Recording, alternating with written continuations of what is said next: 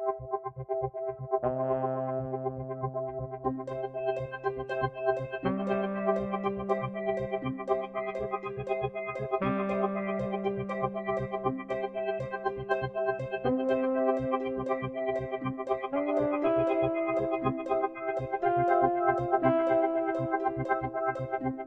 Willkommen zurück auf der Therapie Couch für Filme, der 31. Ausgabe von Kino on the Couch, einem Podcast, bei dem ein aktueller Film zur Analyse auf die sprichwörtliche Therapie Couch gesetzt wird.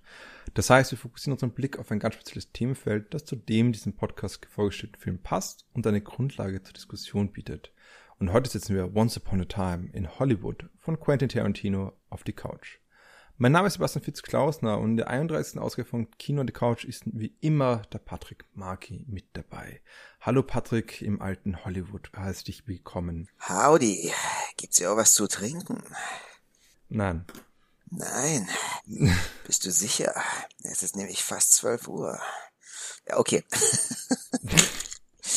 ähm, ja, ähm, wie ihr seht, bin ich schon vollstens in der Rolle aufgegangen und ähm, habe ja, ich freue mich. Du bist ein richtiger Rick Dalton, muss ich sagen. Oh ja.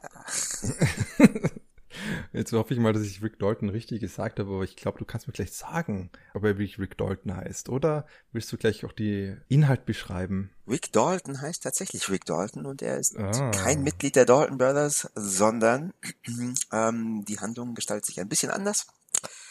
Es war einmal in Hollywood. Im Jahre 1969 genauer gesagt. Der nicht mehr ganz so hell funkelnde Schauspielstar Rick Dalton, gespielt von niemand Geringerem als Leonardo DiCaprio, der einst in glorreichen Western und sonstigen Actionfilmen zu Ruhm gelangte, sieht sich langsam aber stetig mit dem Älterwerden und seinem dahinscheidenden Ruhm konfrontiert, was ihn in eine ausgeprägte Identitätskrise stürzt. An seiner Seite ist sein robustes, gestandenes Stunt-Double Cliff Booth, verkörpert von Brad Pitt, welches gleichzeitig auch als Mädchen für alles fungiert. Beheimatet sind die beiden natürlich in Hollywood, wo just zu dieser Zeit auch die Manson Family ihr Unwesen treibt. Es kommt, wie es kommen muss. Ein Kultur- und Generationenclash lässt sich auf kurz oder lang nicht vermeiden. Hm. Es war einmal in Hollywood 1969. Das ist auch ganz passend für unseren heutigen heutiges Thema, was wir besprechen wollen, nämlich wie Geschichte rezipiert wird von uns selber, wie Geschichte rezipiert wird von Tarantino, aber auch wie Geschichte produziert wird in unseren Köpfen und von Tarantino selber dann noch ganz tief in dieses Thema dann eintauchen und darüber diskutieren, wie das passiert in diesem Film. Aber bevor wir es tun, Patrick, wie hatte dir eigentlich gefallen, der Film? Ja, ich fand den Film eigentlich ziemlich großartig. Ich muss sagen, ähm, er hat mir Spaß gemacht. Ich fand ihn sehr schön inszeniert. Ein typischer, im positiven Sinne sage ich das, Tarantino. Ähm, ich ja, habe ihn durch und durch genossen, habe die technischen Feinheiten, die Anspielungen genossen. Also ich fand ihn deutlich besser als die letzten beiden Tarantino-Filme, an die ich mich erinnern kann. Also deutlich besser als, was war der letzte? War das hier The Hateful Eight? Das war The Hateful Eight. Ja, ja, ja. Also der, ja, von dem war ich damals nicht ganz so angetan. Ja, also ich war sehr erfreut zu sehen, dass Tarantino zurück zu alter Stärke gefunden hat. Meiner Meinung nach ist, ich muss dem Ganzen, glaube ich, noch ein bisschen Zeit geben, aber das könnte einer meiner Lieblings-Tarantino-Filme ja, okay. sein. Also, wie, wie, gesagt, ich möchte hier noch nicht, noch nicht allzu weit aus dem Fenster lehnen, aber bis dato, ohne ihn ein zweites oder auch schon drittes Mal gesehen zu haben, finde ich ihn sehr gut und würde ihm, ja, ungefähr acht von zehn verschossenen Patronenhülsen zugestehen wollen. Sehr schön. Tja, also ich muss gestehen, ich bin ja wirklich überrascht gerade, dass du das so positiv aufnimmst und auch den Film so sehr lobst, weil, oder beziehungsweise vielleicht bin ich eher überrascht, dass du etwa Django Unchained anscheinend weniger gemocht hast als den Film, weil ich muss sagen, ich fand den Film gut, aber nicht außergewöhnlich großartig. Und ein großer Teil daran ist tatsächlich der Sharon Tate Teil. Mhm. Ich finde die Sharon Tate Figur wirklich langweilig bis problematisch ist übertrieben, aber ich fand das wirklich eigentlich nicht weiter interessant und äh, hat für mich kaum einen Mehrwert gegeben, außer dass sie halt als ein Symbol benutzt wird. Und dementsprechend habe ich gerade die Momente genossen, die fokussiert haben auf äh, Rick Dalton vor allem, also den von Leonardo DiCaprio gespielten B-Movie-Star, der eine, eine wunderbare Verwundbarkeit hat. Und ich glaube, ich glaube, es gibt keinen anderen Tarantino-Film, der eine, einen Protagonisten hat, der so verwundbar ist wie Rick Dalton. Also mir hat das total gut gefallen. Vielleicht noch am ersten Jackie Brown, aber selbst dort reden sie zwar auch über Midlife Crisis und irgendwie was heißt es für das Leben, dass man nicht irgendwie alles erreicht hat. Da wird auch das irgendwie so thematisiert, aber auch die Figuren waren nicht verwundbar, die waren eher in Rage gesetzt oder haben eher versucht rauszubrechen. Hingegen Rick Dalton und wie auch wie, von äh, Leonardo DiCaprio gespielt worden ist, das fand ich richtig, richtig toll. Das ist, das hat mir sehr viel Spaß gemacht. Brad Pitt hat Spaß gemacht, so wie du es auch schon gesagt hast. Also du hast gemeint, dass der Film dir Spaß gemacht hat. Ich finde Brad Pitt ist immer eine Figur, die interessant war in der Hinsicht, aber war als Figur jetzt nicht besonders hatten keinen großen besonderen Tiefgang gehabt. Das war eher so eine Figur, die einfach der Coolness ausgestrahlt hat und in jeder Szene diese Coolness eben, ja, konstant eben ausgestrahlt hat, wenn er in den Raum gegangen ist. Äh, und auch dadurch einen Kontrast zu eben Rick Dalton geschaffen. Und hingegen Sharon Tate war so eine Unfigur. Eine Figur, die einfach, wo man Momente hat, äh, wo sie einfach was macht und kaum mehr als das. Und dementsprechend fand ich das ein bisschen unbalanciert. Und das war das, was mir am meisten an dem Film gestört hat eigentlich. Also, dass durch immer wieder dieser Zwischenschnitt zu Sharon Tate, die für mich nicht viel mehr gegeben hat, das hat mir irgendwie den Film nicht schmackhafter gemacht, irgendwie das gesamte Konzept ein wenig äh, ins Schwanken geraten ist. Aber vielleicht mhm. ist es mir nur mir da so gegangen. Ja, nee, ich kann es schon gut nachvollziehen, verstehe das schon. Und ähm, Ah, stimmt, vor Hateful Eight war Django Unchained der letzte Tarantino-Film. Genau. Okay. Ja gut, nee, dann muss ich sagen, also er gefällt mir tatsächlich besser als der letzte Tarantino-Film. Vielleicht nicht als die letzten beiden, weil ich Django okay. damals auch sehr stark fand. Ähm, doch, tatsächlich. Ist nur schon so lange her, mein Gott. Also ich dachte, da wäre jetzt noch was dazwischen gewesen, aber nee, ja, war gar nicht so. Wenn man zehn Filme äh, schaffen möchte in 30 Jahren, wobei eigentlich, das ist, er hat früher einfach mehr Filme gemacht, oder? Äh, weil, weil eigentlich ist überraschend, ja, dass ja. Film, Film 9 ist dafür, dass er jetzt in den letzten Jahren immer so fünf Jahre gebraucht hat für den nächsten Film oder zumindest vier Jahre. Also er war noch nie von der allerschnellsten Garde, sag ich mal, aber seine Filmmachfrequenz war früher schon geringfügig höher als heutzutage, also gerade zu den Beginnzeiten. Du meinst, er war, er war kein Takashi Miike, der einfach pro Jahr ein, ein bis fünf Filme rausgebracht hat. ja, nicht ganz, nee. Ja, aber also ich kann das schon nachvollziehen, was du sagst und ein bisschen ähm, verstehe ich das, beziehungsweise stimmt das schon. Ähm, Sharon Tate bleibt recht unausgefüllt, beziehungsweise, und da kommen wir vielleicht später noch drauf zu sprechen, äh, teilweise ist es sogar, zumindest ging es mir da so, ich weiß nicht, ob es anderen auch so ging, wäre ganz interessant zu erfahren, wie es dir da ging. Mhm. Teilweise war es auch ein bisschen unangenehm zu sehen, was sie dann ja. mit Sharon Tate gemacht haben, beziehungsweise wie sie dann mit dieser Figur umgingen, die ja in der Realität, ich gehe davon aus, dass jeder das weiß, ein, ein sehr, sehr tragisches Ableben erleiden musste, beziehungsweise eine sehr tragische Geschichte da äh, geschehen ist. Und, und also sie dann so kann ja sein, dass sie jetzt wirklich war vom Charakter her, aber sie so naiv und leichtfüßig, ja. wie sie im Film doch agiert, zu porträtieren. Es hat schon ein äh, schwierigen Beigeschmack und auch ganz zum Schluss, also in der allerletzten Szene, war ich mir auch nicht sicher, ob ich das, also weil ich bin mir eigentlich, oder ich denke, dass der Film es eigentlich versöhnlich gemeint hat und nicht böse gemeint hat, aber es ist, ich habe mir schon ein bisschen schwer getan damit und habe mich auch gefragt, ist das jetzt in Ordnung so, soll ich das jetzt gut finden oder nicht? Und war mir da nicht ganz sicher. Also das verstehe ich schon oder habe ich auch so empfunden. Ich muss aber sagen, die Dynamik und der Kontrast, den du auch schon angesprochen hast, zwischen den beiden Protagonisten, sage ich mal, also zwischen Rick Dalton und Cliff Booth, der hat mir sehr gut gefallen und ja, auch die Tragik oder Tragikomik, muss man schon sagen, die in sehr unterschiedlicher Weise, aber diese beiden Charaktere eigentlich beide verkörpert haben, die fand ich sehr interessant. Die Dynamik hat mir sehr gefallen und hat mir für mich einen Großteil des Films getragen, wenn nicht sogar ausgemacht und deswegen komme ich hier zu diesem guten Ergebnis oder dieser guten Bewertung. Ja, um mhm. das nochmal ganz kurz zu erklären. Ja, ich, ich muss sagen, die Beschreibung von ihr so als naiv finde ich sehr passend, also wie sie im Film dargestellt wird. Also sie ist so, wie gesagt, ich, für mich ist sie halt ein Symbol geworden oder ein Symbol erstarrt und, und so wird sie auch beschrieben von Margot Robbie und eben auch Tarantino in, in mehreren Kontexten, nämlich als Herzschlag des Films und für mich ist das halt, äh, ja, es, ist halt, hat halt eine geschlechtliche Dynamik drinnen, vor allem weil halt Tarantino sowieso nicht die besten Track Record hat, wie er mit weiblichen Figuren umgeht und nur manche, in manchen Fällen sind es dann doch komplexere Figuren, aber selbst in Kontexten wie zum Beispiel Mia Farrow, die auch fetischisiert wird im Film selber, also bei äh, Pulp Fiction, mhm. selbst dort hat sie einen einfach komplexeren Charakter. Also obwohl auch hier sehr der die Kamera sehr spezifisch mit der Figur umgeht und das passiert hier bei äh, Sharon Tate genauso finde ich. Also der Fußfetisch von Tarantino war noch nie stärker als in diesem Film, habe ich den Eindruck gehabt. Also man hat keine drei Sekunden gehabt, ohne dass irgendwelche Frauen ihre Füße in, in Großaufnahmen in die Kameralinse gehalten haben. Und gleichzeitig hat sie halt sowas Naives in der Hinsicht von, dass sie einfach nicht weiß, dass sie so süß und äh, knuffelig ist. Keine Ahnung, es ist auch das irgendwie so, dass sie halt ähm, natürlich herzensgut dargestellt wird, aber gleichzeitig hat das eben, wie gesagt, was sehr Vereinfachendes von der Figur. Äh, und zwar hat jetzt, haben jetzt Familienmitglieder bei ihr auf jeden Fall gesagt, das ist eine schöne Darstellung von ihr gewesen, anders als zum Beispiel bei Bruce Lee, der, der ja seit jetzt Wochen hier zum Beispiel die Tochter von Bruce Lee kritisch damit kritische Äußerungen macht über die Darstellungsweise von Bruce Lee in dem Film und auch andere Asian Americans hier sehr problema das problematisieren.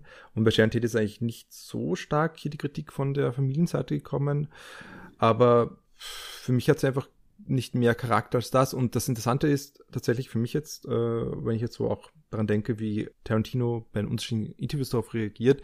In Cannes gab es ein Interview wo jemand genau diese Frage gestellt hat, also eine Reporterin hatte diese Frage gestellt, warum eigentlich diese, er die Möglichkeit hatte, so eine komplexe Figur darzustellen oder er eine Möglichkeit hatte, ihr mit Dialog an Komplexität zu gewinnen, vor allem weil sie anscheinend eine sehr bedachte Person war und sehr kritisch war, zum Beispiel in der Hinsicht, wie Hollywood Frauenfiguren als Objekte benutzen. Und äh, warum er das eben so gemacht hat und auf seine, auch was sind die Antworten, ich also er sagt, I refuse the hypothesis, die hier dargestellt wird, ich verweigere diese Hypothese, die eben die Journalistin ihr präsentiert und damit war es das. Und er hat es wirklich sehr hart gesagt und es war so ein Punkt, nein, ich rede da nicht weiter drüber.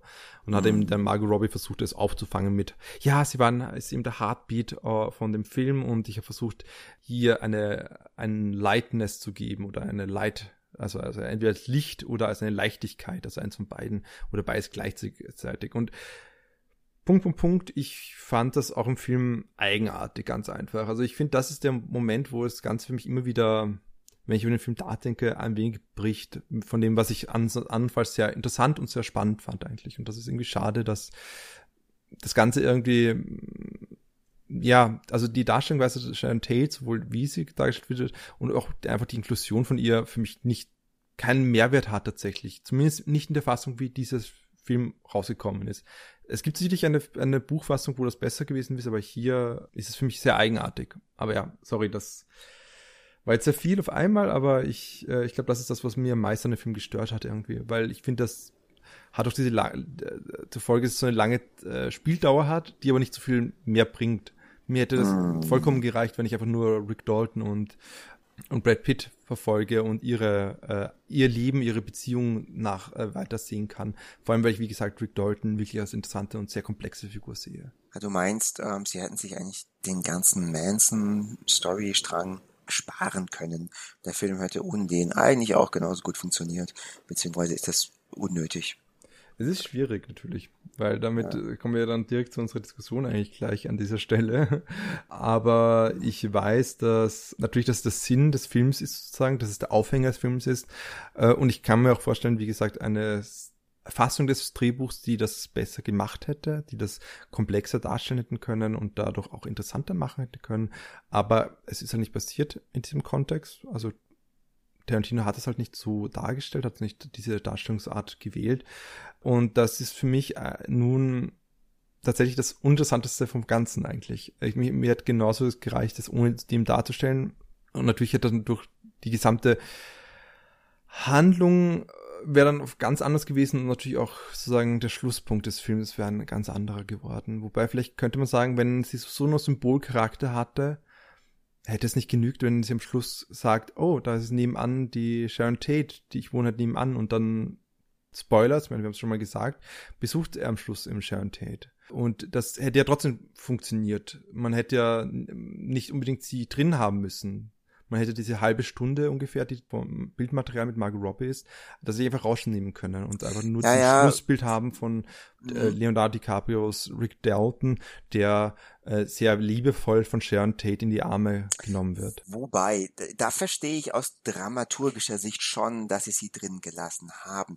Vor allem, wenn man als, ich sag mal, unbedarfter Zuschauer reingeht, und, und das war bei mir der Fall, und, und man nicht weiß, worauf das hinausläuft, beziehungsweise was passiert. Also die allermeisten von uns werden mal gut, ich weiß nicht, ob sie allermeisten sind, aber viele Leute, die ein gewisses Kino- bzw. Geschichtsinteresse mit sich bringen, äh, werden informiert sein, was da in Wirklichkeit geschehen ist. Also die für all die Zuhörer, Zuhörerinnen, die es nicht wissen sollten, Sharon Tate, die damalige, war sie die Ehefrau von Polanski? Ehefrau, ja, ja. Ja. Ehefrau, hochschwanger, wurde von der Manson Family bestialisch ermordet mit, ich weiß nicht wie vielen Messerstichen im Bauch, die in ihre Villa eingedrungen sind. Polanski war zu dem Zeitpunkt gerade nicht im Land.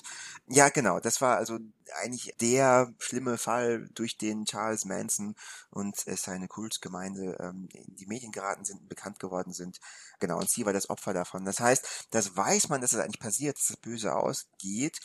Und mit diesem Wissen im Hintergrund wird da schon eine gewisse Dynamik oder Spannung aufgebaut, wenn sie als fröhliches, naives, unschuldiges ähm, Wesen, das sie ist, leichtfüßig durch den Film stapft, sich ihren eigenen Kinofilm anschaut und der Zuschauer sie dabei begleitet und eigentlich dieses Damoklesschwert doch die ganze Zeit verspürt, das darüber ähm, hängt ähm, weil man sich denkt, okay, was passiert jetzt eigentlich im richtigen Leben, wird sie umgebracht und das müsste in diesem Film jetzt doch auch passieren oder nicht.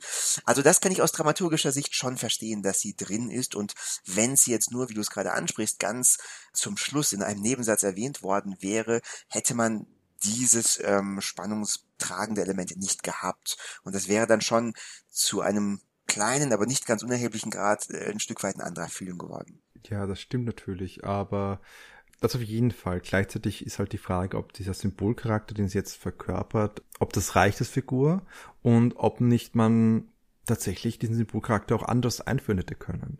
Zum Beispiel in der mhm. Hinsicht, dass Rick Dalton konstant mit ihr konfrontiert wird in verschiedensten Arten und Weisen. Also einfach, dass sie, dass er Plakate von ihr sieht, dass er, und zwar eben Plakate, die eben gerade diesen Symbolcharakter auch präsentieren. Sie wird, sie wurde ja in den Filmen so dargestellt. Wir sehen eine kurze Sequenz, wo man die tatsächliche Sharon Tate in einer Dean Martin Komödie sieht. Ähm, mir fällt gerade nicht ein mehr der Film, wie, wie, wie der heißt, also eines eine sehr einfache Komödie, die einfach für die Massen gedacht sind. Und das ist auch, man muss auch das sagen, das ist der beste Moment mit ihr. Das ist auch mein liebster Moment, den ich da habe. Dieses Anschauen von den Film, während sie selbst es reenacted an manchen Stellen. Das ist, glaube ich, der, der Höhepunkt vom gesamten, der Filmszenen, die mit ihr passieren. Aber man hätte es auch anders machen können. Gerade weil sie ein Starlet ist, könnte er auch immer wieder davon konfrontiert werden, mit solchen Bildern des neuen Hollywood sozusagen. Bildern von einer unantastbaren Naivität oder einer, einer Unschuld, die sie repräsentiert. Unschuld ist ein gutes Wort in diesem Kontext. Mhm. Und sie ist ja dadurch, dass sie eben nur durch die Bilder dargestellt wird, ist sie tatsächlich unantastbar, wäre sie dann. Aber im Moment, wo eben äh, nun Tarantino sie filmt und Szenen aus Privatleben zeigt, wird vorgeschlagen, das ist sie einfach. So war sie, so ist sie.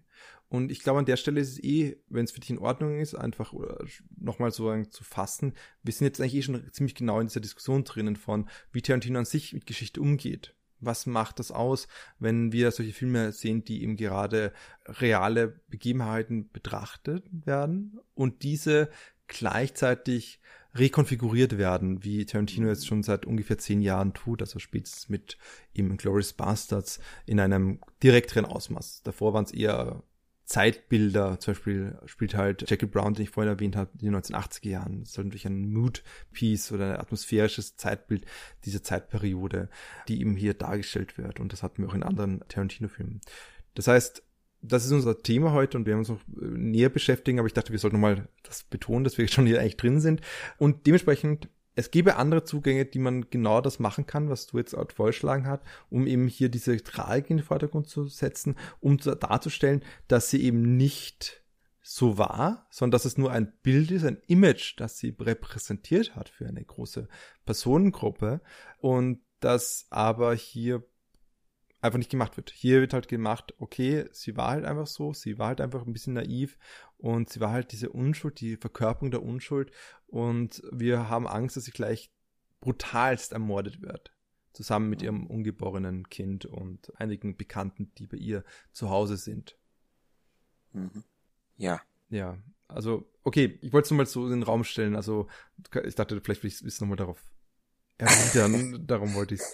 Äh, äh, Nein, ich, ähm, ich, ich glaube, ich vermochte nicht die Frage zu erkennen, die da drin steckt. War da eine Frage drin oder äh, war es einfach? Die Frage war einfach nur, ob diese Alternative, es gibt diese Alternativen und diese Alternative, das wäre so ein alternativer ein Weg gewesen, dass man halt Sharon Tate darstellt als eine Figur, die entweder die ganze Zeit an Rick Dalton vorbeizieht oder mit der er die ganze Zeit konfrontiert wird, also sozusagen als Person einfach vorbeifährt weil er tatsächlich ein Nachbar ist von Sharon Tate, oder ihn damit konfrontiert wird, dass er konstant Bilder sieht von ihr, dass er in Filmen geht von ihr oder sonst was. Das heißt, dass er mit diesem Starlet-Image konfrontiert ist, das eben als Repräsentantin ist von einer Unschuld, die sie eben hier verkörpert. Und damit ein ähnliches Effekt erzielt worden wäre, aber das kritisch wäre in der Hinsicht von der Art und Weise, wie wir diese Bilder konsumieren und nicht vorschlagen würde, so war sie halt. Sie war halt so ein bisschen naiver und sie war halt die Verkörperung der Unschuld, die eben ja, Tarantino okay. vorschlagen würde. Verstehe. Ja, was dann aber natürlich fehlen würde, wäre äh, das direkte ich sag mal, Ich-Identifikationspotenzial beziehungsweise das direkte Begleiten von ihr seitens des Zuschauers. Also so wie sie jetzt gelöst ist, gibt's ja auch einige Szenen, Sequenzen, die eben aus ihrer Perspektive erzählt sind und nicht aus Ricks Perspektive. Das ist schon nochmal ein Unterschied. Also für mich gehört die Darstellung, die hier gewählt wurde, und ich gebe dir vollkommen recht, dass die von der Charaktereigenschaft oder von den Charaktereigenschaften, von der Persönlichkeit her die hier dargestellt wird, dass es doch recht oberflächlich ist. Da hätte man einen anderen Charakter, ein bisschen einen differenzierteren Charakter wählen können. Aber die Art, dass wir sie irgendwie begleiten, wie sie selbst agiert und was tut, wie sie ins Kino geht, wie sie Sachen erlebt, das finde ich schon recht essentiell ähm, aus den von mir eingangs ähm, geschilderten Gründen eben weil so doch recht effizient ein bisschen eine Bindung zur Person aufgebaut wird und das für die Spannung dann ähm, recht wesentlich ist. Also von daher glaube ich, dass das konkrete Beispiel, das du angesprochen hast, dass man sie immer nur sieht, wie Rick sie, äh, wie Rick ihr begegnet und irgendwie mit ihr konfrontiert wird durch irgendwelche Bilder oder so, zu unpersönlich gewesen wäre. Ich glaube, es hätte nicht ganz so gut funktioniert. Okay, ja. aber aber von der Persönlichkeit her, ja. wie sie dargestellt wird, da stimme ich dir 100% zu. Klar, hätte man anders machen können, hätte man interessanter ähm, machen können, ähm, hätte man vielleicht auch so machen können, dass der emotionale Impact dann sogar noch größer geworden wäre, weil wenn sie wirklich eine Persönlichkeit ist, mit der man sich dann tatsächlich identifizieren kann oder wo man sich ein bisschen reinversetzen ja. kann, dann ist der Impact umso größer. So ist es, bleibt sie schon ein bisschen schemenhaft, obwohl wir direkt an ihr und ihrem Erleben da dran sind. Das stimmt definitiv. Aber ich glaube, Tarantino, um, um es ganz kurz, ganz kurz wirklich nur zu Ende zu führen, ich glaube, daran ist Tarantino auch gar nicht so gelegen gewesen. Also er hat als Hauptidentifikationsfiguren, die einen tiefen Charakter verliehen bekommen, eben Rick und Cliff ausgewählt, also nicht Sharon Tate, sondern die sollte tatsächlich ja, schmückendes Beiwerk ist ein bisschen hart, aber sie sollte, sie ist eine Nebenfigur auf jeden Fall die dazu dient, dass er halt maximal mh, mm, die Hommage an das Kino, die er eben recht gerne zelebriert, eben zelebrieren kann. Das heißt, er stellt in seinen Filmen, ich glaube, das ist ihm wichtig, eben auch da, was das Kino kann, also die Macht des Kinos. Und ja, stellt das Kino als einen direkten Gegenentwurf zu dem viel zitierten Kulturpessimismus, keine Ahnung, dass wir Gewaltfilme schauen und davon geistig verrohen, was ja die Manson-Familie eigentlich auch direkt im Film sagt. Und er zeichnet da eben einen Gegenentwurf und sagt, hier schaut, wie das Kino auch einerseits Befriedigung, unheimlich befriedigende Szenen und zu einem anderen Punkt auch, ja, ein bisschen soziale Gerechtigkeit und Wiedergutmachung herstellen kann. Das heißt, ich kann hier durch das Kino einen Raum erschaffen, wo bestimmte Sachen, nicht alles, aber wo bestimmte Sachen gut sind, wo alles gut verlaufen ist, wo ich mich sicher ähm, fühlen kann und wo ich die schreckliche Vergangenheit ein bisschen gerade richten kann und positiv erleben kann. Und ich glaube, das ist ihm wichtig, das zu zeigen und zu zelebrieren. Und da, in diesem Punkt, ist die Sharon Tate tatsächlich nur ein Mittel für den Zweck. Das stimmt. Ja, weil ihm das, was du eh schon gesagt hast, also irgendwie das Identifikationspotenzial wäre erhöht, also mit dem, dass sie eine komplexere Figur ist. Und im Moment hat sie eben für mich kein Identifikationspotenzial. Ja. Sie ist einfach nur ein Symbol, was dem wir folgen, während wir wieder darauf warten, dass wir mit Rick oder Cliff in Kontakt treten und insbesondere halt mit Rick. Also zumindest war es meine Lieben ist sehr stark, dass ich ihm immer gewartet habe, dass ich Rick sehe und seine Verwundbarkeit.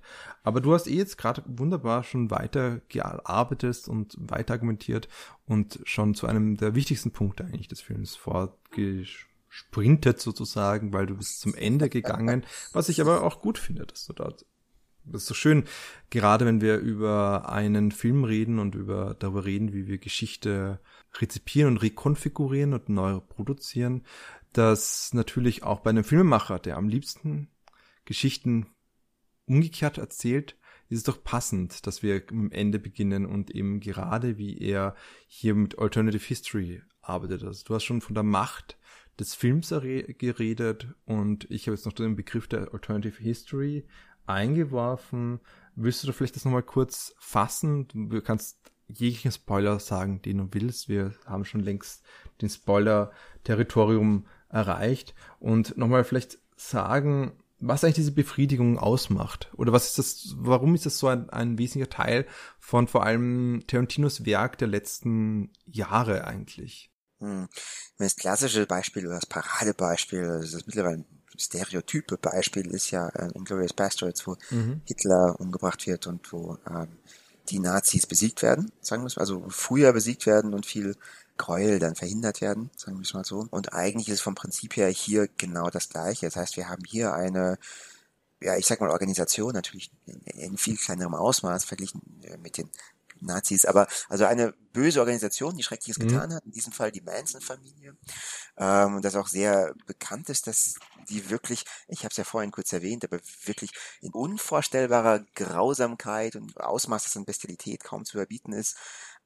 Ich weiß nicht, wie viel waren es? Drei, vier Menschen umgebracht haben? Also Sharon Tate, äh, ihr ungeborenes Kind. Vier, so. ja. Oder mit dem ungeborenen Kind dann sogar fünf. Ja. Ja. Ähm, also das ist ja. Also an ein, dem ein, Abend halt, so muss man sagen. Ich glaube, sie haben auch an anderen. Also ja. soweit ich es richtig verstanden habe, haben sie auch den das Vorbild von Cliff, der ähm, dem Stuntman. Hm? Den Shorty.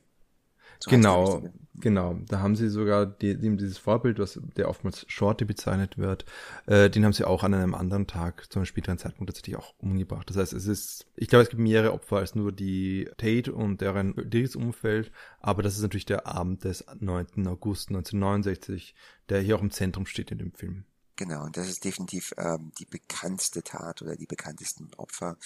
Und das ist eben ein, eine Tat, die mit unvorstellbarer Grausamkeit durchgeführt wurde und deswegen auch sehr bekannt ist und deswegen auch sehr, ich weiß nicht, ob frustrierend das richtige Wort ist, aber sich eben in das ja, ich sag mal, kollektive Bewusstsein der Gesellschaft eingefressen hat. Und wenn man dann in einem Film das nacherleben kann und sieht, wie sich das aber doch nicht entfaltet, sondern genau in die andere Richtung geht, die Täter die Menschen, die im richtigen Leben Täter sind, die wirklich unvorstellbare grausame Sachen gemacht haben, hier auf einer fast schon überzogen grausame Art und Weise leiden und zur Strecke gebracht werden. Also ihre gerechte Sühne oder ihre gerechte, äh, ihren gerechten Lohn erhalten, ihre gerechte Strafe erhalten. Das ist halt unheimlich befriedigend, weil man irgendwie hier stellvertretend ein bisschen Gerechtigkeit äh, aufgetischt bekommt. Ich weiß nicht, ob das die richtige Formulierung ist, aber also ich zumindest ich war auch selbst überrascht, wie, wie, wie befriedigend ich es fand, diese Mitglieder der Manson Family ähm, so leiden zu sehen und so zur Strecke gebracht zu sehen. Also das, ja, es war einfach irgendwie ein, eine Genugtuung, eine Wiedergutmachung, ähm, ja, Punkt. Und so funktioniert das. Deswegen meine ich auch, also, dass hier soziale Gerechtigkeit geschaffen wird, weil im richtigen Leben ja, wurde es natürlich nicht verhindert. Die, die Opfer sind, sind, sind tot. Und echt, gut, die Manson-Familie, die Leute, die haben dann ihre Strafen bekommen, die sind ins Gefängnis gekommen. Aber so richtig einsichtig oder reuig waren sie dann nicht. Also Charles Manson überhaupt nicht. Er hat sich an Hakenkreuzern tätowiert und bis zum letzten Tag, also wann ist er gestorben? Vor zwei Jahren oder sowas? Ich weiß ja, es nicht. Vor kurzem. Nicht so lange her. Ähm, und also das noch verteidigt, was er getan hat und eigentlich noch schlimmer, das kann ich auch wieder nachvollziehen, aber das ist auch ein Phänomen unserer Gesellschaft. Also der Charles Manson hat ja unheimlich viele Fanbriefe bekommen und da gab es auch, es gibt Fanclubs oder es gab Fanclubs ihm zuliebe und Leute, die ihn angehimmelt haben und also er war schon auch ein, eine Celebrity-Persönlichkeit. Also man kann schon sagen, dass für das, was er getan hat oder er in die Wege geleitet hat oder das, was diese Gruppierung hier ähm, getan hat, das eigentlich nie wirklich entsprechend gesühnt wurde. Das will ich jetzt nicht sagen wollen, aber ich würde sagen, dass ich dieses Empfinden nach nicht gestillter Rache, um es krass auszudrücken, das schon nachvollziehen kann. Und diese, dieses Rachebedürfnis oder Genugtuungsbedürfnis, das erfüllt dieser Film eben hier. Ja, genau, so funktioniert das. Sorry, lange Antwort auf deine kurze Frage, aber Punkt, ja. Nein, das ist, das ist eh wichtig, dass du das nochmal so ausführst und natürlich ist er ganz bedeutsam tatsächlich, dass man hier sagen muss, dass das Zelebrieren mit eben genau der Gewalt passiert, die eben die Manson-Familie eigentlich äh, kritisiert hat, nämlich auch, was du schon gesagt hast, so eine kulturpessimistischer Perspektive auf Kino und Fernsehen, wo einfach sozusagen das Zelebrieren von Gewalt eigentlich nur dazu führen kann, dass man die faschistische, wie sie es genannt haben, Gesellschaft er erhält. Also da muss natürlich gleich sagen, ja, eindeutig, sie kommen ja aus der Hippie-Bewegung und, und eigentlich gibt es ja auch Kritikpunkte, die man auch ein bisschen nachvollziehen kann. Nur das Problem ist, dass sie selbst ja, genau. Ja, Punkt, Punkt, Punkt. Dass sie eben äh, einfach, also es sind einfach eigentlich, eine, man könnte sagen, es ist, es ist einfach eine Terrorbewegung, könnte man eigentlich es auch so benennen. Also ich, mich erinnert es immer ein bisschen an die an linken Terror der 1960er und 70er Jahre eigentlich in mhm. Deutschland und anderen Ländern, wo wir genauso haben eigentlich eine, eine gut gemeinte Idee, die bestialisch verformt worden ist, nämlich dass dadurch da Kritikpunkte drin sind, die die wahrheitsgemäß sind. In den USA gibt es einfach eine eine Waffenkultur, die es bei uns nicht gibt und die ich hoffe, es bei uns auch nie, nie geben wird. Aber da hängt halt viel mehr dran als nur Filme. Es, okay. hängt, äh, es ist einfach nur ein Teil eines größeren Narrativs, weil wir, wir rezipieren dieselben Filme und tendieren nicht zu dieser Waffenkultur. Ja, genau, Punkt. Weil das da, eben, ich, ich finde, es ist ein Teil, ja, ein, Teil ein kleiner Teil halt, ein, ein Teil des Richtiges. Das muss man schon sagen. Das will ich schon auch mm, äh, okay. gesagt wissen. Okay. Nicht? Ja, ja, ich, ich, ich weiß nicht. Ja, schon, ähm, andererseits aber auch nicht. Also ich finde, man muss hier schon ganz stark unterscheiden zwischen dieser, ich sag's mal salopp auf gut Deutsch, zwischen dieser Waffengeilheit, die in den USA vorherrscht, und dem Zelebrieren von durchaus gewalttätigeren Filmen oder meinetwegen auch Video- und Computerspielen. Also ich bin überhaupt kein Waffenfan. Ich finde, Waffen sollten so schwer wie möglich zugänglich sein. Ich halte auch nichts von dem persönlichen Recht einer jeden Person irgendwie eine Waffe zu besitzen, weil ich finde, dass das die Welt nicht sicherer, sondern viel unsicherer macht und wenn man das logisch durchdenkt, das komplett unsinnig ist. Das heißt, da bin ich absolut dagegen, aber trotzdem bin ich ein überzeugter Verfechter von Kunstfreiheit und Kunstfreiheit heißt in dem Fall auch etwas sehr Grausames darstellen zu dürfen in Filmen. Also ich finde Splatter, Gore-Filme, was auch immer, ähm, übertriebene Gewaltdarstellung in Filmen muss nicht etwas Schlimmes oder Schlechtes sein, beziehungsweise führt nicht automatisch zu einer Verrohung der Gesellschaft. Das, das ist mein persönlicher Standpunkt. Also ich finde, dass man diese beiden Sachen schon trennen muss. Und wie du sagst, also wir okay, man kann jetzt argumentieren, dass das von den USA zu uns rübergeschwappt ist, aber hierzulande gibt es natürlich auch gewalttätige Filme und Serien, die gleichen oder auch eigene bei uns produziert werden. Und trotzdem haben wir nicht dieses Ausmaß an Gewalt, das doch direkt mit den Waffen verbunden ist. Also da sind, glaube ich, schon zwei Elemente, die voneinander relativ unabhängig tatsächlich sind. Ich würde hier eher politische Faktoren im Spiel sehen, also dass die Waffen so prävalent sind in den USA, ist tatsächlich dem Einfluss der NRA, also der Waffenlobby und den Geldsummen, die dahinter stecken.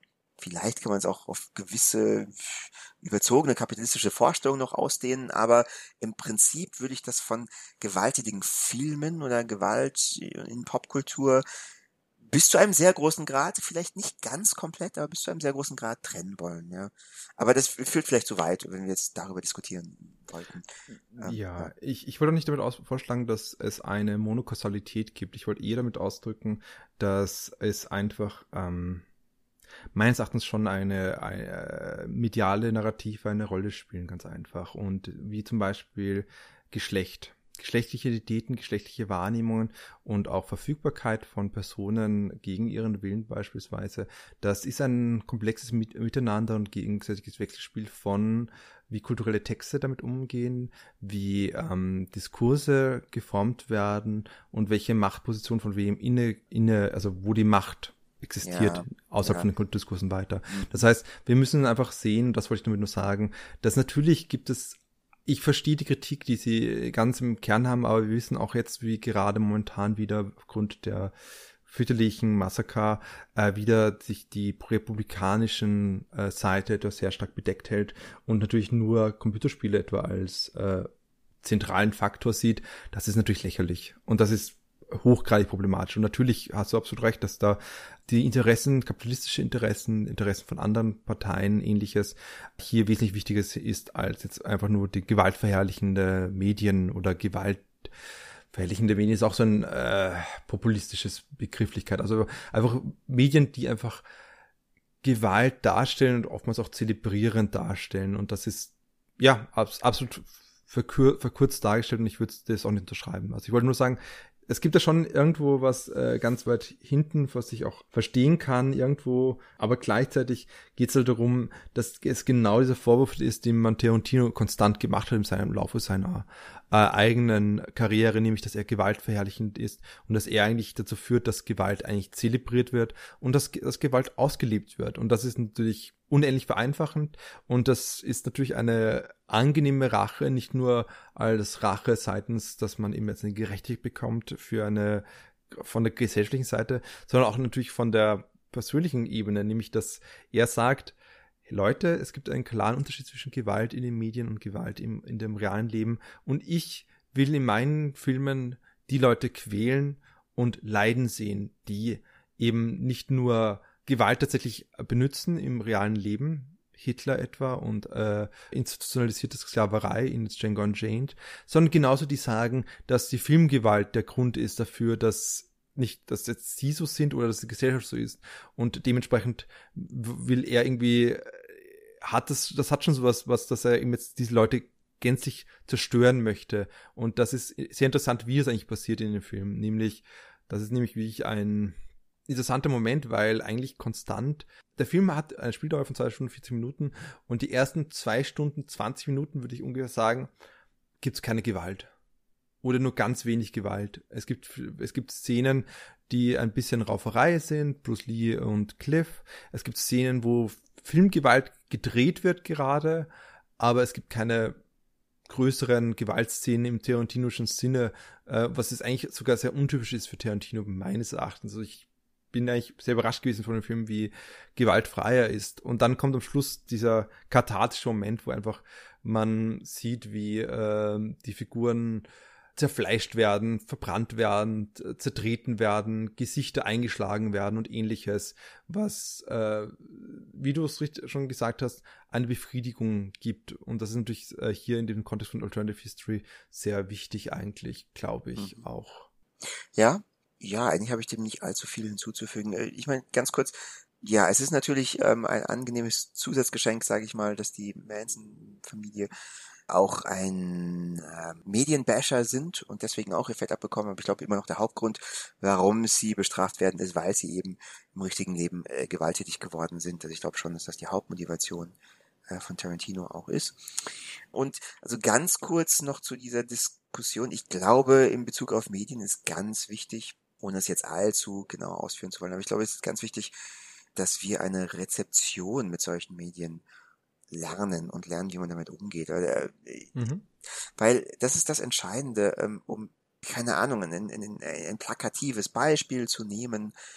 Ich weiß auch gar nicht, ob es jetzt so viel Sinn macht, aber nehmen wir mal Pornografie zum Beispiel. Es wird ja viel zitiert und da ist sicherlich auch einiges Wahres dran, dass Pornografie natürlich super leicht zugänglich ist und von vielen Kindern oder Jugendlichen auch schon in sehr jungem Alter, zumindest im jüngeren Alter, sind vielleicht so früher, jetzt konsumiert werden kann und durch diese Pornografie eben äh, unrealistische Vorstellungen geweckt werden und sich das dann letzten Endes auch negativ auf das wirkliche Sexualleben auswirkt. Und ich glaube, hier ist es dann wie gesagt, ich weiß nicht, ob es das beste Beispiel ist, aber hier ist auf jeden Fall wichtig, dass man dann lernt zu sehen, okay, Pornografie ist einfach kein realistisches Verhaltensmodell, sondern bisschen, ja, abstrakt nicht, aber ein bisschen abstrakter zu sehen und dass man dann vielleicht ja, das eben nicht als Verhaltensmodell sieht, sondern lernt, okay, das wird so dargestellt und vielleicht auch ein bisschen hinterfragen kann, warum man das so dargestellt wird, warum man es vielleicht dann auch so rezipiert und was man daran gut findet oder welche Emotionen es weckt oder welche Bedürfnisse, aber dass man es nicht als realistisches Modell sieht und da hier ein bisschen zu abstrahieren lernt und durch diese Abstraktion, die man lernt, vielleicht auch ein bisschen mehr über sich selbst rausfindet oder ein bisschen wächst, ja, und das gilt auch für Filme, für gewalttätige Filme oder generell für Computerspiele. Also es wäre natürlich auch Schwachsinn zu sagen, dass nur wenn man jetzt viel mehr Computerspiele spielt oder Ego-Shooter, in die man Menschen abschießt, dass man wirklich die Tendenz hat, das im richtigen Leben auch zu machen. Ich glaube, ich hoffe doch, dass dieses Argument nur noch sehr wenig Menschen wirklich ernsthaft vertreten, sondern dass die Daten hier wirklich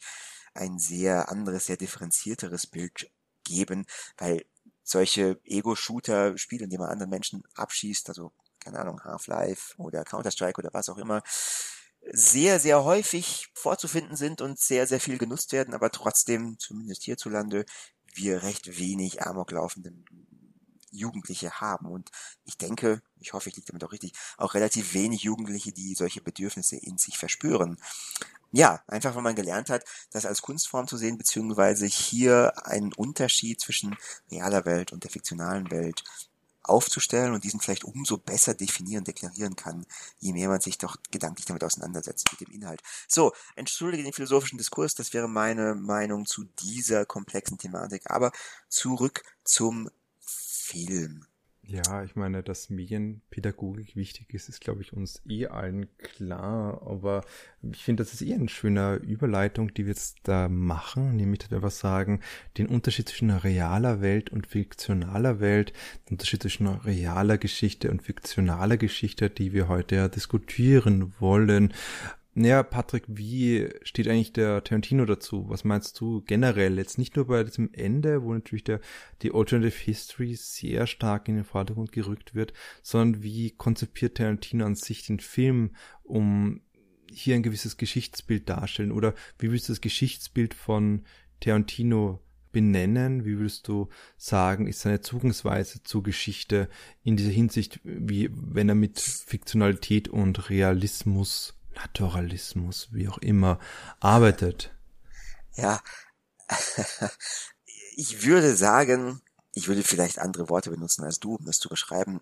Prinzipiell würde ich einfach sagen, dass bei ihm natürlich äh, eine gewisse Glorifizierung und damit im Zusammenhang auch eine gewisse ja, Nostalgie zusammenhängt oder steht.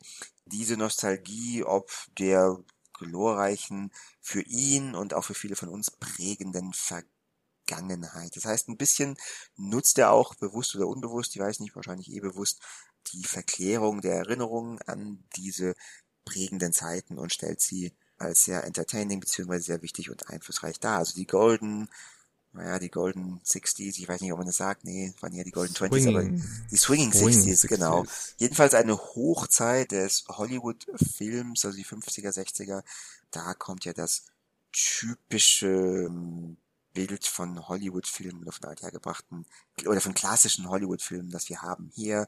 Und da wurden auch die Weichen gelegt für ja, diese doch sehr erfolgreiche, blühende und weltweit genossene oder fast weltweit genossene Industrie. Und das zelebriert er eben. Das heißt, er zelebriert ähm, den Starkult, der sich da gebildet hat. Er zelebriert, wie gefilmt wurde, also hin von Darstellen von Filmkulissen bis hin zu mm, Maskenbildnern, äh, Filmtrailern. Also ja, er zelebriert die Hochzeit von Hollywood durch diesen Film, indem er sie darstellt, äh, oder indem er uns mitten hineinwirft mit zwei eigentlich positiven, aber dann doch auch ambivalenten Figuren, aber diese Ambivalenz macht das Ganze umso interessanter und spannender, beziehungsweise tut der Glorifizierung hier keinen Abbruch.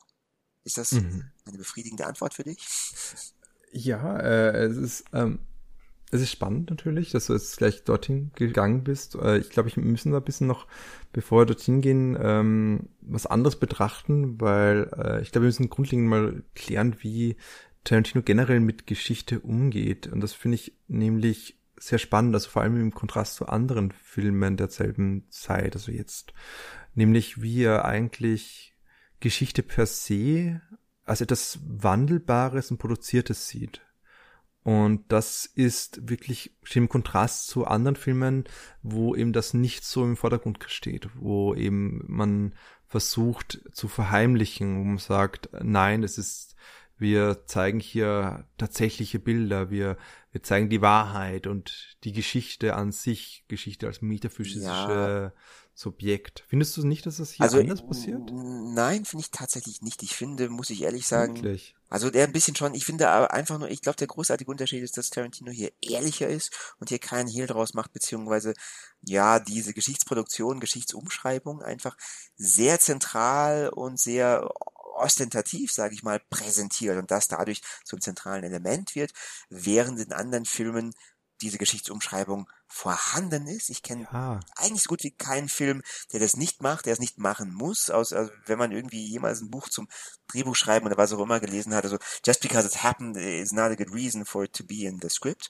Also jeder Film ähm, schreibt Sachen um, beziehungsweise stellt Sachen teilweise so dar, dass sie Hollywood-tauglicher sind. Das muss man auch machen, weil wenn man sich komplett oder auch nur sehr vorrangig an die Realität halten würde, dann wird daraus letzten Endes wahrscheinlich kein guter oder kein ganz so guter Film entstehen. Also äh, Beispiel Tschernobyl, ich weiß nicht, ob du es gesehen hast, aber da gibt's ja auch einen Charakter, die ähm, weibliche Wissenschaftlerin, die es so im richtigen Leben nicht gegeben hat, die einfach äh, eine Zusammenfassung von vielen verschiedenen Wissenschaftlern ist. Und jetzt kannst du halt nicht 50 Wissenschaftler, die im Laufe von vielen Jahren verschiedene Sachen sagen, kompakt präsentieren. Nee, was machst du? Nimmst diese Aussagen, kondensierst die irgendwie und legst sie einer Person, die stellvertretend für diese ganze äh, Kaste, sag ich mal, steht, in den Mund.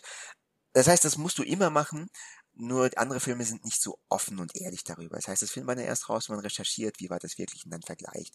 Während Tarantino das als zentrales Element benutzt. So, da in dieser Hinsicht würde ich sagen, ist es vielleicht doch ein bisschen unterschiedlich. Ja, aber das meinte ich ja. Ich meinte okay. jetzt eher eben ganz klar es ausstellt und eben nicht versucht es zu verheimlichen und damit spielt, dass es eben es ausstellt. Und das geht halt bis hin zu der Alternative History, die ja grundlegend auch eine ein Teil der Geschichtswissenschaften ist, der jetzt eh wieder vergraben ist, aber es war ein Versuch in den frühen 1990er Jahren, in den späten 80er Jahren, wie können wir mit Geschichte umgehen aus einer postmodernen Perspektive. Und in dem Versuch wurde auch dann gespielt, was ist, wenn wir Geschichte nicht nur dekonstruieren, was wir schon mal gehabt haben, wie wir über Weiss geredet haben mit Hayden White und seiner Meta-History, äh, nämlich in der Hinsicht, wie können wir über Geschichte reden, nämlich mit, mit Hilfe von Genres und Genrekonventionen, um das Geschicht konstruieren darzustellen. Und in demselben Abendzug wurde dann auch versucht, mit Alternative History zu arbeiten, um unter anderem auch einfach sozusagen die Normalität zu dekonstruieren, könnte Sorry, man sagen. Wir sind jetzt bei Tarantino immer noch, nicht bei Weiß, oder? Nee. Wir sind noch bei Tarantino. Ich habe nur okay, Weiß reingespielt, ja, okay. weil ich halt gemeint habe, dass wir dort äh, das schon diskutiert hatten eigentlich. Also ich wollte nur für alle Zuhörerinnen und Zuhörer darauf hinweisen, dass wir eine spannende Diskussion dazu gehabt haben, gerade bei Weiß, weil der Film sich auch sehr gut angeboten hat für so eine Diskussion. Äh, und ich finde eben, dass Tarantino eben hier Fragmente aufnimmt, eine Diskussion, die eben mit der Postmoderne zusammenhängt und die auch in den Geschichtswissenschaften rezipiert worden ist und dazu geführt hat, dass wir mit Geschichte anders umgehen und diese dann eben verwendet für seine Film, für seine Filme, die sich explizit mit Geschichte oder Geschichten, also mit der Pluralität von Geschichte ja. beschäftigen. Mhm. Und äh, Stimmt. hier passiert das meines Erachtens in erster Linie in der Hinsicht von, wie er mit Medien umgeht. Also es ist so ein interessantes Nebeneinander und Ineinandergreifen von einer manischen Authentizitätsproduktion, die bis in die Fiktion reicht. Ich bin mir nicht sicher, ob Tarantino sich selbst bewusst ist, dass er das bewusst macht, aber es ist irrsinnig interessant eigentlich. Also er redet halt ganz darum, wie er halt mit, mit verschiedenen Formaten umgeht, mit verschiedenen äh, Bildformaten und dergleichen oder auch äh, Filmformaten einfach. Also äh, mit 16 Millimeter die, die Bilder dreht am Anfang des Films, die halt von der fiktiven TV-Show sind und dass er selbst sogar diese mehrere Episoden schon geschrieben hat von dieser TV-Show, wo eben der Rick Dalton mitgespielt hat und jetzt sogar überlegt, ob er nicht diese drehen möchte als nächstes Projekt was auch irgendwie sehr interessant ist. Und diese versucht so gut wie möglich das nachzustellen, dieses Genre oder diese Art zu drehen. Also versucht sich ganz klar in diesen reinzufinden, das ist so das eine, sagen, dass er versucht, wie ich so eine Authentizität zu reproduzieren, die man in, von diesen TV-Shows kennt, nämlich eine Ästhetik zu reproduzieren, damit man eben es nicht unterscheiden kann. Und dann sagt er sogar noch, dass er diese kurzen Segmente, die eben Leonardo DiCaprio im fiktiven italienischen äh, Spaghetti-Filmen gedreht hat, also Spaghetti-Western und dann später italienischen Filmproduktionen gedreht hat, dass er sogar sagt, welcher Regisseur diese Szenen gedreht hat. Also er, er imaginiert sich dann, wie würde dieser Regisseur das machen? Das heißt, er geht richtig in die Fiktion rein, um diese fiktiven Filme zu erstellen, aber wirklich genau mit der Hinsicht von mit seiner obsessiven Art, wie er mit Filmgeschichte halt umgeht. Und das Spannende ist für mich, wie das jetzt reinblutet in der Art und Weise, wie er diese normalen Szenen darstellt. Nämlich zum einen, um zwei Manson-Szenen zu beschreiben, die ersten Treffen von Cliff und der Manson Family, und diese ist dargestellt wie ein Leone-Western eigentlich oder wie ein klassischer Western und passiert direkt am Set oder auf einer Ranch, der Spawn Ranch, wo eben er früher gedreht hat. Und das heißt, es ist eine Kulisse und wir befinden uns auf einer Kulisse, wo eben gerade ein, eine Szene nachgestellt wird, die genauso in einem Leone-Western passieren könnte, obwohl sie eine tatsächliche Szene ist, die halt eine, ein Treffen von einem Stuntman mit der Manson-Familie äh, nachstellt. Das heißt, auch hier schon sich ganz klar bewusst machen, dass was er tut, ist ein Produzieren von Geschichte und zwar so mit einem Genre, mit dem vertraut ist, nämlich dem Western, und uns bewusst machen, dass wir uns konstant hier mit Medien oder mit äh, medialen Bildern arbeiten, auch wenn wir über die Geschichte denken. Und das wird am Schluss dann nochmal effektiver gemacht, dann, wenn wir die letzte Szene haben und Rick Dalton einfach die Frau anzündet, die eine Manson-Frau anzündet und ver verkokelt, weil das natürlich auch wiederum die Referenz ist auf den Film, die er selbst mitgespielt hat. Das heißt, natürlich ist das ein Requisit aus einem Film, den Rick Dalton gedreht haben könnte, aber gleichzeitig ist es einfach ein eine Art, wie ein B-Movie das machen würde, wie ein B-Movie mit diesem, mit so einer Gewalt umgehen würde, auch visuell. Und das finde ich schon interessant eigentlich, dass er konstant so dieses Ineinanderbluten von einer Authentizitätsproduktion, die manisch ist, aber gleichzeitig eben sagt, natürlich ist es alles nur Film. Und bitte bedenkt, dass alles nur Film ist. Also ich finde das schon wichtig, dass man das auch mal erwähnt im Vorfeld. Oder findest du das anders? Also ich finde, er Nee, nee, nee, Ja. ihm, ihm geht's aber also vorrangig um das Stilistische. Das heißt, ich glaube, er möchte das Nachempfinden vielleicht ermöglichen und irgendwie seiner Audience, also seinen Zuschauern, ein bisschen die Gefühle mitgeben, die er vermutlich damals hatte, als er eben die Leone Western tatsächlich im Kino gesehen hat. Also er möchte das ähm, rekreieren, also recreating, äh, wieder erschaffen. Und ihm geht's um die ähm, Atmosphäre, durch stilistische Mittel, durch Shots, durch was auch immer, die herzustellen. Das heißt, wie du schon richtig sagst, seine Filme haben eben im Vergleich zu anderen oder im Vergleich zu der Tschernobyl-Serie, um bei diesem Beispiel zu bleiben, mhm. komplett anderen Anspruch. Ähm, das heißt, die haben, das hast du eh schon gesagt, nicht den Anspruch, irgendwie tatsächlich authentisch zu sein. Das heißt, du gehst nicht in Tarantino-Film rein und denkst dann, dass du hier mit realen Tatsachen beziehungsweise wirklich Realitäten konfrontiert wirst. Du Beziehungsweise sagen wir es mal anders. Du erwartest schon auch diese Realitäten vorzufinden oder diesen Realitätsbezug, aber du findest es nicht schlimm, wenn dieser Realitätsbezug nicht oder nicht immer durchgängig vorhanden ist, weil der Film diesen Anspruch nicht stellt, irgendwie komplett realistisch zu sein, sondern es ist einfach ein, eigentlich ein fiktives Narrativ oder eine Fiktion in einem realen oder halbrealen Setting oder mit recht vielen realen Elementen, die den Film garnieren oder irgendwie einen Mehrwert geben. Aber es ist kein Film, der wirklich die Realität wiedererzählen soll oder ja, rekreieren soll, wie zum Beispiel Tschernobyl oder weiß nicht was für andere Filme. Ich meine, sogar Weiß ist ein bisschen ein anderes Beispiel. Ja gut, Weiß ist ein schwieriges Beispiel, aber bei Weiß würdest du schon erwarten, dass dieser Film aufgrund der Thematik hauptsächlich eine Aufarbeitung der Geschehnisse zum Thema hat und aufgrund dieser Aufarbeitung geht eine gewisse Erwartung von Realismus und oder nicht Realismus, sondern Authentizität bezüglich bestimmter Rahmenbedingungen einher. Wie das Ganze umgesetzt wird und wird und was dann einzelne ähm, Dialoge beziehungsweise einzelne Szenen sind, beziehungsweise wie realistisch die sind, ist eine andere Sache. Aber die Tatsache, dass Dick Cheney 1900 ich sag jetzt irgendwas, 1978 bei Don Brownsfeld im Büro gearbeitet hat oder so, da erwartet man dann schon, dass es tatsächlich eine Tatsache ist, die man wirklich überprüfen kann und die wirklich auch zutreffend ist, was beim Tarantino-Film jetzt nicht der Fall ist. Da weißt du gleich, okay, es ist hochgradig fiktiv und ich gehe jetzt nicht davon aus, dass Rick Dalton wirklich ähm, existiert hat oder ich gehe jetzt auch nicht davon aus, dass Cliff Booth wirklich existiert hat. Deswegen war ich tatsächlich sogar ein bisschen überrascht, dass der auch auf einem richtigen Stuntman basiert. Anekdoten ja. halt.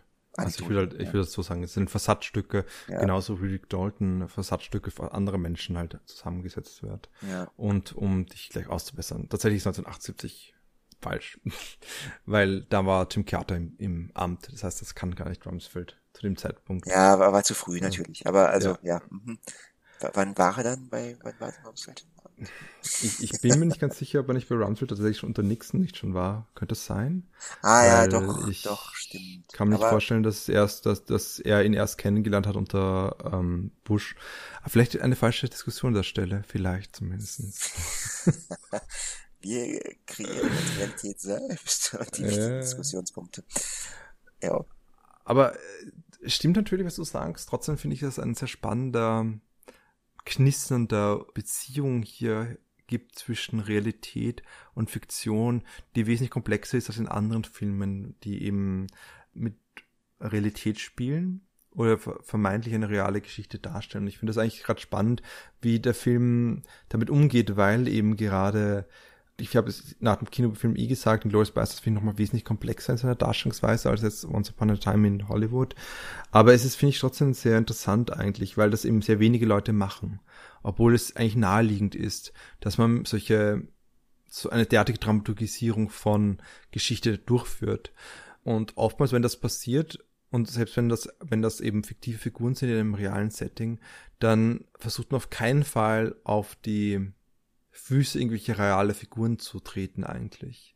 Und ja. das ist das, was eben Tarantino eben nicht macht. Und das, da bist du absolut richtig, dass irgendwie dieses, die Art und Weise, wie es stilistisch damit umgeht, äh, dazu führt, dass man sowieso nicht das ernst nimmt, jetzt um es Anführungszeichen zu setzen, so ernst im Sinne von, man glaubt nicht, dass es ein, eine Realität darstellt, weil es einfach keine Realität darstellt. Und das ist sonst sehr spannend, aber ich frage mich, und ich frage dich auch jetzt an der Stelle, Glaubst du, es führt dazu, dass man Geschichtsdarstellung generell überdenkt? Oder glaubst du, es ist dann einfach nur ein kurzes Aufflammen, dass man bei dem Film denkt, okay, das ist einfach nicht Geschichte, das ist einfach nicht die Vergangenheit, die dargestellt wird, obwohl da sehr viel Authentizitätsproduktion drinsteckt. Und dementsprechend kann ich mir den Film anschauen und das in die eine Schublade stecken und hingegen dann einen Film anschauen wie Hidden Figures zum Beispiel oder wie Green Book, noch besseres Beispiel, die sich gänzlich in ein Melodrama der Geschichte verrennen und gar nicht zugeben, Anführungszeichen, dass vieles fiktiv ist oder vieles dramaturgisch aufarbeitet ist, weil eben, wie du schon richtig sagst, es gar nicht möglich ist, Geschichte anders darzustellen, vor allem im Kino, aber natürlich auch darüber hinaus, es war grundlegend an, auch gar nicht anders möglich ist, generell Geschichte darzustellen. Geschichte ist immer nur etwas, was man produziert, aber die Frage ist, nehmen wir die Geschichtsproduktion dann besser wahr in anderen Filmen, wenn wir den Film sehen, oder ist dann vollkommen Tja, das war's dann. Das für die, gilt für Tarantino-Filme, aber nicht für weitere Filme. Ja, es ist äh, eine spannende Frage, die du stellst und die kann ich leider auch nicht letztgültig beantworten, aber ich würde vermuten, dass es tatsächlich erstmal so ist, dass man hier unterscheidet. Das habe ich ja vorhin gesagt. Also wenn man sich einen Tarantino-Film anschaut, dass man den einfach ganz anders behandelt von der Erwartungshaltung, mit der man an ihn rangeht und da gar nicht diesen Realitätsvergleich so sehr in den Vordergrund stellt. Aber es fällt einem natürlich auf, beziehungsweise es muss einem auffallen, dass hier Realität teilweise anders dargestellt wird. Und dass das dann langfristig gesehen, wenn man andere Filme mit einem höheren, anderen Realitätsanspruch, wenn man diese Filme konsumiert, dass man dann vielleicht doch irgendwie erinnert wird, ja, Moment, dieser Film stellt das jetzt so dar, aber im Tarantino-Film wurden ja auch ein paar Sachen anders dargestellt und da irgendwie einen Bezug oder einen Übertrag herstellt, der einen dann doch zum Hinterfragen von solchen Dingen verleitet. Also ich glaube, es geschieht vielleicht ein bisschen mehr unbewusst oder zumindest indirekter als als man das sofort wahrnimmt, beziehungsweise als es auch unmittelbar geschieht. Aber ich glaube schon, dass es da ist. Also ich glaube schon, wenn man viele solche Filme schaut, dass man dann letzten Endes auch realistischere Filme in Anführungszeichen anders schaut, weil man einfach eine, eine andere Awareness hat, also ein anderes Gewahrsein dessen, welche Prozesse denn möglich sind, beziehungsweise welche Verfälschungen am Werk sein können ähm, oder müssen sogar. Ja, Punkt. Also ein eindeutiges Jein. Ja, wollen wir mit diesem Jein vielleicht auch gleich zum Ende kommen und vielleicht Jein. die Diskussion, haha, Natürlich können wir noch weiterreden. Der Film hat zwei, dreiviertel Stunden. Das bedeutet, wenn wir normal unsere normale Filmspielzeit zu Podcast-Spielzeit bedenken, hätten wir noch mindestens sechs weitere Stunden, die wir reden könnten. Aber wir wollen vielleicht unsere Zuhörerinnen und Zuhörer nicht weiter quälen, oder? Schätze naja, also ich sag mal an dieser Stelle dazu, in der Realität ging dieser Podcast eigentlich noch sechs Stunden ah. weiter, aber wir haben uns überlegt, das können wir so nicht ähm, ausstrahlen bzw. aussenden. Wir müssen hier die Realität ein bisschen verfälschen bzw. die Geschichte verfälschen und was rauskürzen. Deswegen habt ihr, liebe Zuhörer und Zuhörerinnen, die kompaktere Version unseres Podcasts, bei dem ich bereits jetzt darauf hinweise, wo ihr uns erreichen könnt, wenn euch das doch zu kompakt war und ihr mehr von uns haben wollt. Es gibt nämlich 30, ist das korrekt? 30 ältere Folgen und ein paar ambulante Folgen seien auch noch dazu geworfen. Es gibt hm. sehr viele Folgen, die sich in dem Fundus unseres Archivs befinden und selbiger Fundus ist digital vorzufinden bei YouTube unter dem Namen Kino on the Couch. Klickt euch hinein, gebt uns einen Daumen hoch, abonniert uns, dann verpasst ihr auch keine zukünftigen Folgen mehr.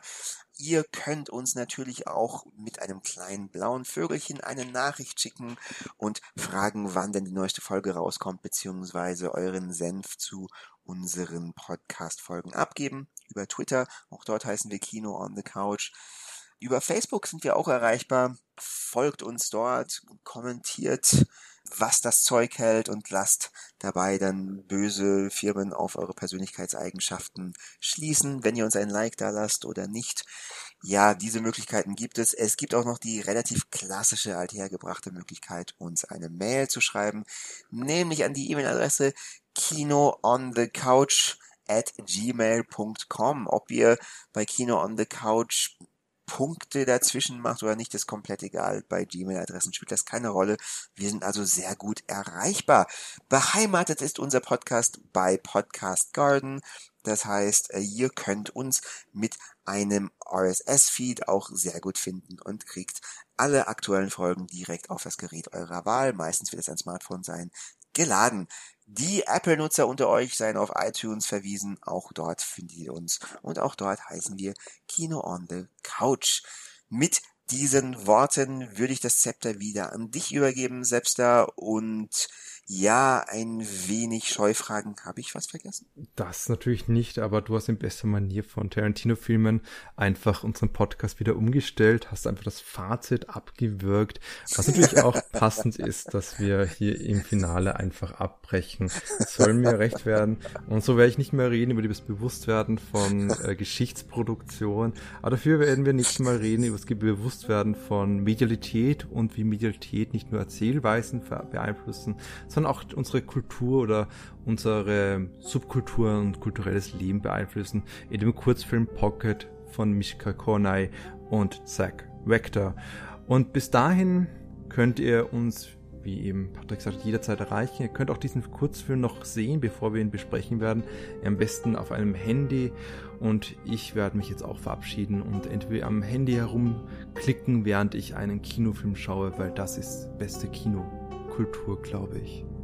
Ja, wunderbar. Dann sage ich doch einmal Tschüss, Selbstner. Es hat mir Spaß gemacht. Bis zum nächsten Mal. Du kommentierst aber nicht mehr, dass ich sowas gesagt habe. Unglaublich.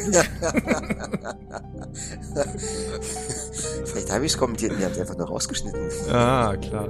Das ist aber die Geschichtsschreibung, Geschichtsproduktion, die wir hier diskutieren. Und jetzt zum Fazit.